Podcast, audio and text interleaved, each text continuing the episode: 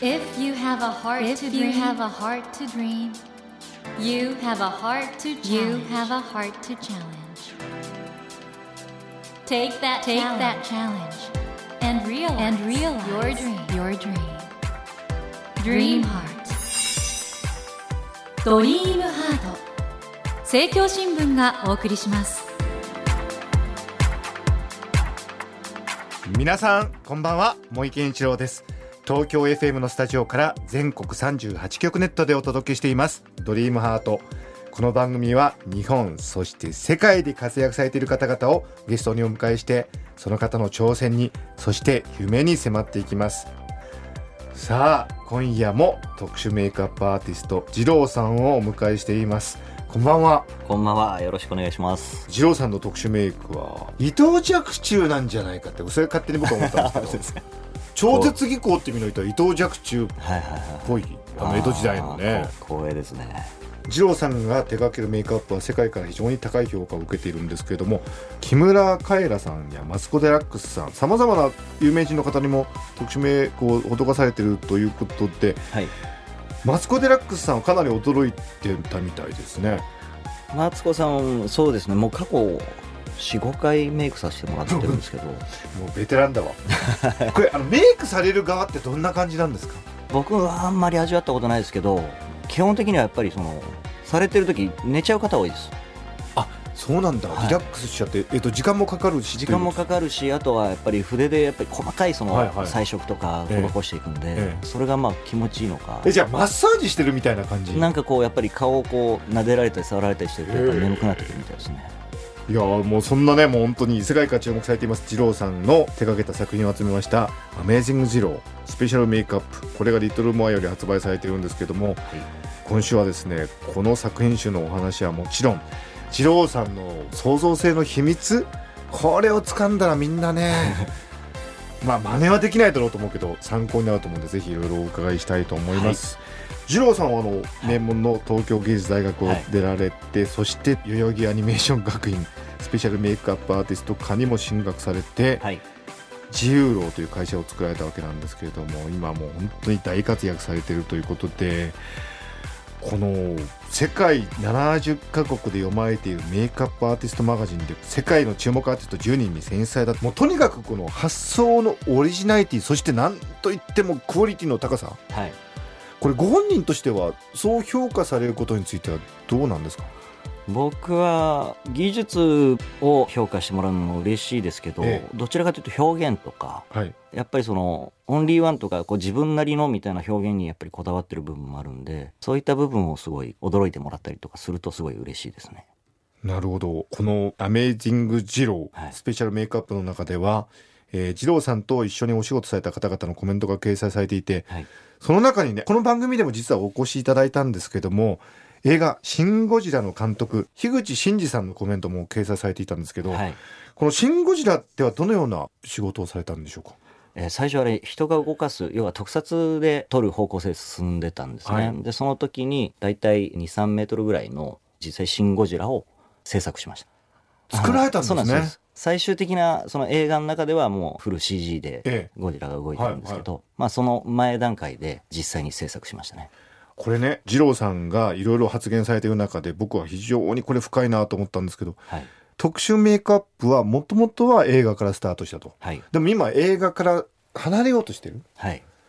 一方でね、はい。あの私あのピクサーのドキュメンタリー見ると、デジタルと言いながらやっぱり基本になっているのは人間のデッサン力っていうかその出力だったりするじゃないですか、そうですね。このあたりデジタルとアナログの関係ってこれからどうなっていくんですかね、まあデジタルで何でもできるようにある程度なっていくと思うんですけど、うん。逆に今からこういったそのものづくりも何でもそうですけど、デジタルから入る方がほとんどになってくるわけですね、うん。僕らは逆にその粘土から作ったりというアナログのはい。技術からデジタルに移行していってるその移り変わりを見てきてるんで、そういった意味では逆に僕らのそのアナログを極めてからデジタルに移行するとかデジタルっていうものを取り入れるっていうことっていうのは今後なかなか生まれにくいっていうか。世代的にそういう世代がいなくなっちゃう。そうですね、だから僕らはそこを自分たちの持ってるメリットとしてうん。活用していかなきゃいけないし、そういうことをやっていくべきだと思っていてデジタルとアナログの融合その狭間の中でなんかとてつもない面白いことも生まれる予感もするんですけど、そうですね。僕の場合やっぱアナログベースでデジタルをどう生かすかっていう考え方なんで、うん。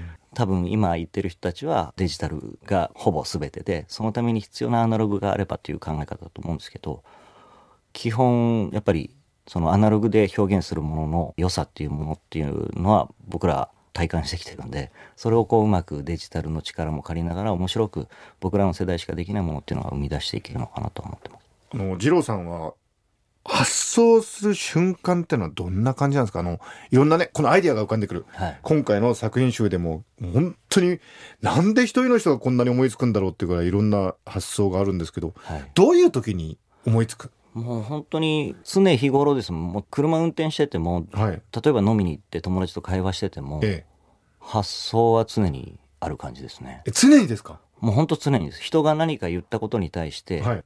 なんかそこからこう面白いことにつながっていかないかっていう想像を常にしますね。でそれはデッサンで書き留めておくんですか？いや僕も最近そのペイントで作品作る時は、ええ。デッサン一切やんないです。デザインを一え切しいきなり？もういきなりですね。いきなり？はい。えでなんでそんなこんなクオリティの高いものができるんだろう。すごい逆になんだろう。デザインで固めないから書きながらこっちの方がいいかなとかっていうブラッシュアップがその作品を作りながらできてる部分もあると思いますね。デザインがなしでいきなり書くんですね。はい。これはなんか自由闊達な境地に来てるって感じですかね。あのやっぱ仕事で受けてるその特殊メイクの分野と、僕がその作品として作ってるそのペイントっていう部分は、はいはやっぱりちょっと切り離してる部分ありますね。だからペイントで表現するものに関してはもう自分のワールドなんで もう本当に好きに描いてる感じですね。今回のこの作品集はい。収蔵した作品っていうのはこれどういう自分で選ばれたんですか？えっと基本的にはこれ3年間の作品なんですよ、はいはい。3年で100作品ぐらい作ってえそのうちの多分、えーっと仕事も含めて80点ぐらいが載ってるんですけど、えはいもう選ぶっていうかもうやったものは基本的に全部見ていただきたいんで もうできる限りあの載せました。すっごい密度だよな。これいわゆる工数というかそのすごい手間かかってるじゃないですか。もう中にはもうほんと8時間ぶっ通しでやったものも ありますね。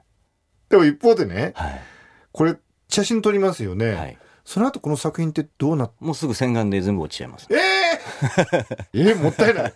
このね真ん中にあるはい。白黒のはいこれあれですよね。ウルトラマンかなんかの。ダダ ABC ですね。この発想とかこれ一人の人ですか？これ一人の人です。顔が3つあって、でこれ真ん中のダダが腕をこう広げてるように見えるんですけど、ええ。この両サイドの手は両脇の人の腕ですね。これ3人人がいるんですか？一応一人で全部こう取り直したものを合成してるんですけど。へえ、はい。これはあの円谷プロさんとのそうですね。コラボ。はい。そうですいやもうこれ一つ一つがもうすごい強度じゃないですか。そうですか。おそらくこれが大きなプリントで目の前にあったら本当見入っちゃって、これあの変な話なんですけど美術作品としての流通としては、はい。写真撮られますよね、はい。それをプリントしてそれを作品として出すということもあるんそうなんですよ。だからこれがアートかって言われるとすごく難しくて結局作品自体はその人の顔に描いた時点が作品になって、それがこうカメラで写した瞬間それが画像写真になったら、それ自体はもうこうアートじゃないんじゃないかな、ええもったいない。でこれはその芸術のその分野に属していいものなのかっていうことすら僕自身もなんかよく分かってえないです。周りからはそのどっかのギャラリーでねちゃんとそのはい。作品をはい、いいプリントとしてはい。出して流通させたらっていう提案とかは、もうありますね。ちょっとそこに関してはどう出していくかみたいなものが分かってなくて、とりあえず一つの目標が今回のこの作品集だったんで、あでもこれで本当おそらくそういう風な形で作品として持っていたいなって思う方は多いと思いますけどね。ああ、そう言っていただけると、もったいないですよね。だから僕なんか二郎さんに今お話伺ってて、はい。ものすごいことしてんのになんか そうですか。無欲？なんだろう、僕の欲はどっちかというと、やっぱ新しいものをこう表現したいみたいなことにやっぱりほぼ全て集約されちゃってるあじゃあもう常に次？そうですね。次ってことなんですか、はい。えじゃあもう終わった作品にはあんまり興味がなくなっちゃう？僕はやっぱり作品集出すってなってすごくやっぱこう待ち遠しかったんですよ最後。本になって手元に来るのに、え。来たらすごい嬉しかったんですけど、はい。でもやっぱもう徐々に過去になっていってますねすごい人だわずっとですねこの「リトルマー」から発売されています二郎さんの初の作品集アメージングジロースペシャルメイクアップのお話を伺ってきたんですけれどもジローさん僕ジローさんのお話伺ってて確信したんですけど、はい。これは本当にもう素晴らしい初期ジローの、はい。まあ、記録なんですけどここにとどまる人じゃないですねジローさんはね。ああ、そうですね。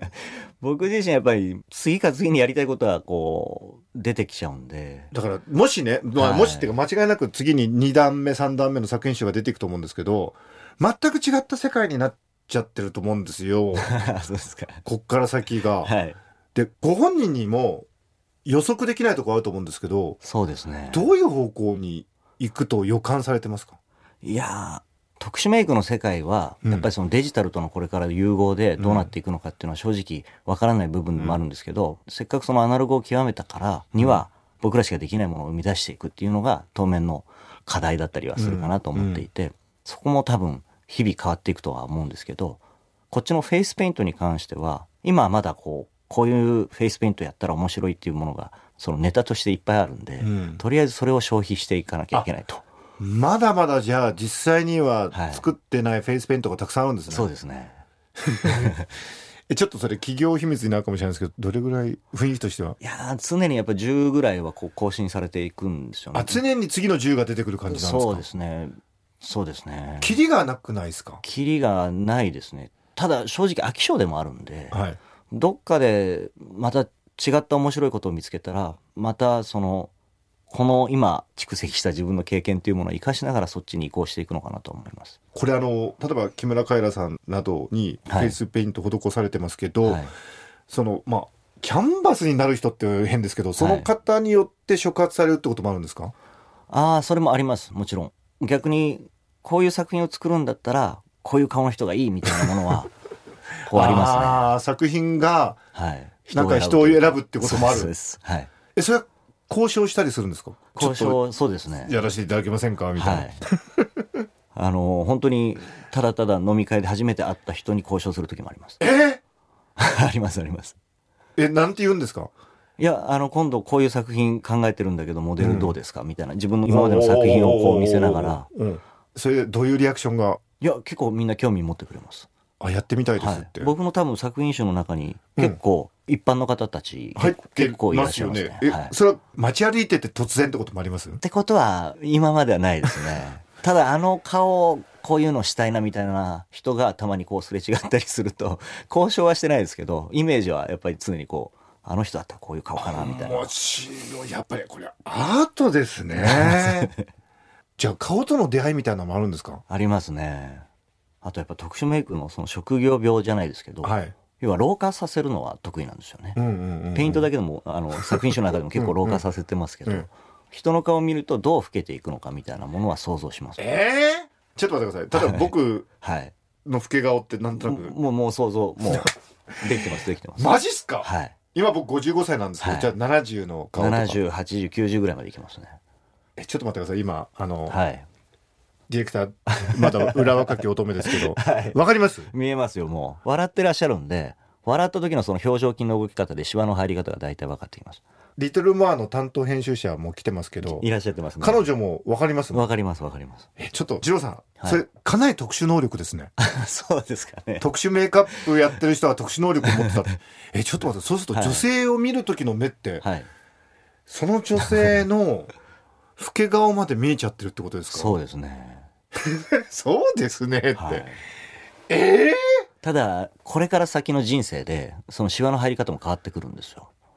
なので僕が、今の表情で笑顔が多い人は多分横じわが増えていくんだろうなって想像しながらですね。え二郎さん女性は好きになったりも？あもちろんです、もちろんです。えそういう時その未来の老け顔まで想像してそこを含めて好きになるんですか？まあ、でも想像しますね。っていうかもう見てこう老けるな、みたいなのを想像できますねえ。それ相手に言うんですか？いや、言わないですね。あそこは言わない。言わないです、武士の情けというか。いやいや。すごい人だな。え二郎さんには人の顔がどう見えてるんだろいや、普通に。ただ、それこそ特殊メイクを勉強学生時代してた時は、僕、その、美術予備校の講師でうはい。もあって、ええ。自分が通う学校とその予備校までの電車が1時間ぐらいあったんですけど、はいはい常にその要は前に座ってる方をその時は特殊メイクうん。アーティストを目指してたんで要はこの中でモンスターとかに変えるわけですよ。デッサンしながら。うわあ、すごい人だな。なんでこう電車の前の人は私書かれてる少し気取ってるんですけど、うん、実はモンスターになってるの実はここでモンスターになってて横の人が何書いてんだろうって見たらここにモンスターがあるんでびっくりしたりとか。笑そうですね。不思議な方ですね。ですかいやージローワールドね。またちょっとこの番組に来ていただいてちょっといろいろお話伺いたい、はい。ぜひ。あそんな気持ちになりました。あのジローさんあのこの番組はですね夢がテーマなんですけれども、はい。ジローさんのもう夢実現しちゃってるっていう意味では実現してるんですけどこれからの夢究極の夢って何ですかね？僕それあの聞かれるといつも困るんですけど、はい。結局こう一歩歩むとやっぱ違う景色が見えていくんで、うん。常にその時にそのやりたいものとか発想ってやっぱりその先のことってわからないんで、はい。結果僕は常にやっぱり人がやっていないことをその都度こう一歩進んだらその時点で探してっていうことを繰り返していくと思うんですよね。じゃあ夢は常に一つ先にある。そうですね。それを追いかけていったらとんでもないとこ行きそうですね。まあどうなるかわかんないですけど今日本で活動してるんですけど世界の人から結構こう賞賛を最近は受けるようになってきたので、ええええちょっとあえのもっと世界を見ていきたいっていうのはあります。出ちゃいます出ちゃうというかもういろいろこう行ってみたい挑戦してみたいっていう気はあります。なるほどな、まあ今度ハリウッドからの中継でも我々対応しますんでぜひちょっとまた番組の方においでいただけたら嬉しいと思いますあの、はいということで今後も作品はい本当楽しみにしてますので、ありがとうございます。はい、頑張ってくださいはい。えということで森健一郎が東京 FM のスタジオから全国放送でお届けしています「ドリームハート今夜も世界中から高い評価を受けていらっしゃいます特殊メイクアップアーティストの二郎さんをお迎えしました二郎さん2週にわたり本当にありがとうございましたありがとうございました。Never let go of that dream. Never forget 茂木健一郎が東京 FM のスタジオから全国38局ネットでお届けしてきました「ドリームハート。今夜も特殊メイクアップアーティストの二郎さんをお迎えしました。なんかすごい話を聞いた 気がします。あのやっぱりそれぞれのお仕事をされてる方はそれぞれの特別な見方で周りを見るようになると思うんですけど二郎さん人間の見方がすごかったですね。タイムマシーンですよ。その方の笑い方表情筋の使い方で10年後20年後にどういう老け方をしてるかがわかる。いや皆さんね一つのことを貫いた人にはそれで見えてくる世界ってのがあるんですね。ということはですよ我々もそれぞれの仕事を貫いていったら自分にしか見えない世界が見えてくるかもしれませんよね。そのことを楽しみにそれぞれの人生歩んでいこうじゃないですか皆さん。ということでねあの二郎さんますます世界で活躍されていくと思うんでまたねその話見えてきた世界について伺いそういう機会がねあればいいなと思います。さてドリームハートのホームページでは毎週3名の方に1000円分の図書カードをプレゼントしています。番組へのご意見などメッセージをお書き添えの上ドリームハートのホームページよりご応募ください。お待ちしています。さあそろそろお別れの時間となってしまいました。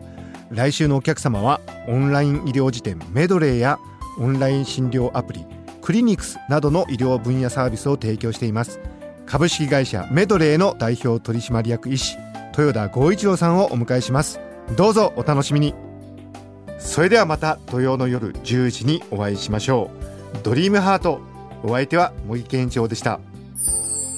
ドリームハート。政教新聞がお送りしました。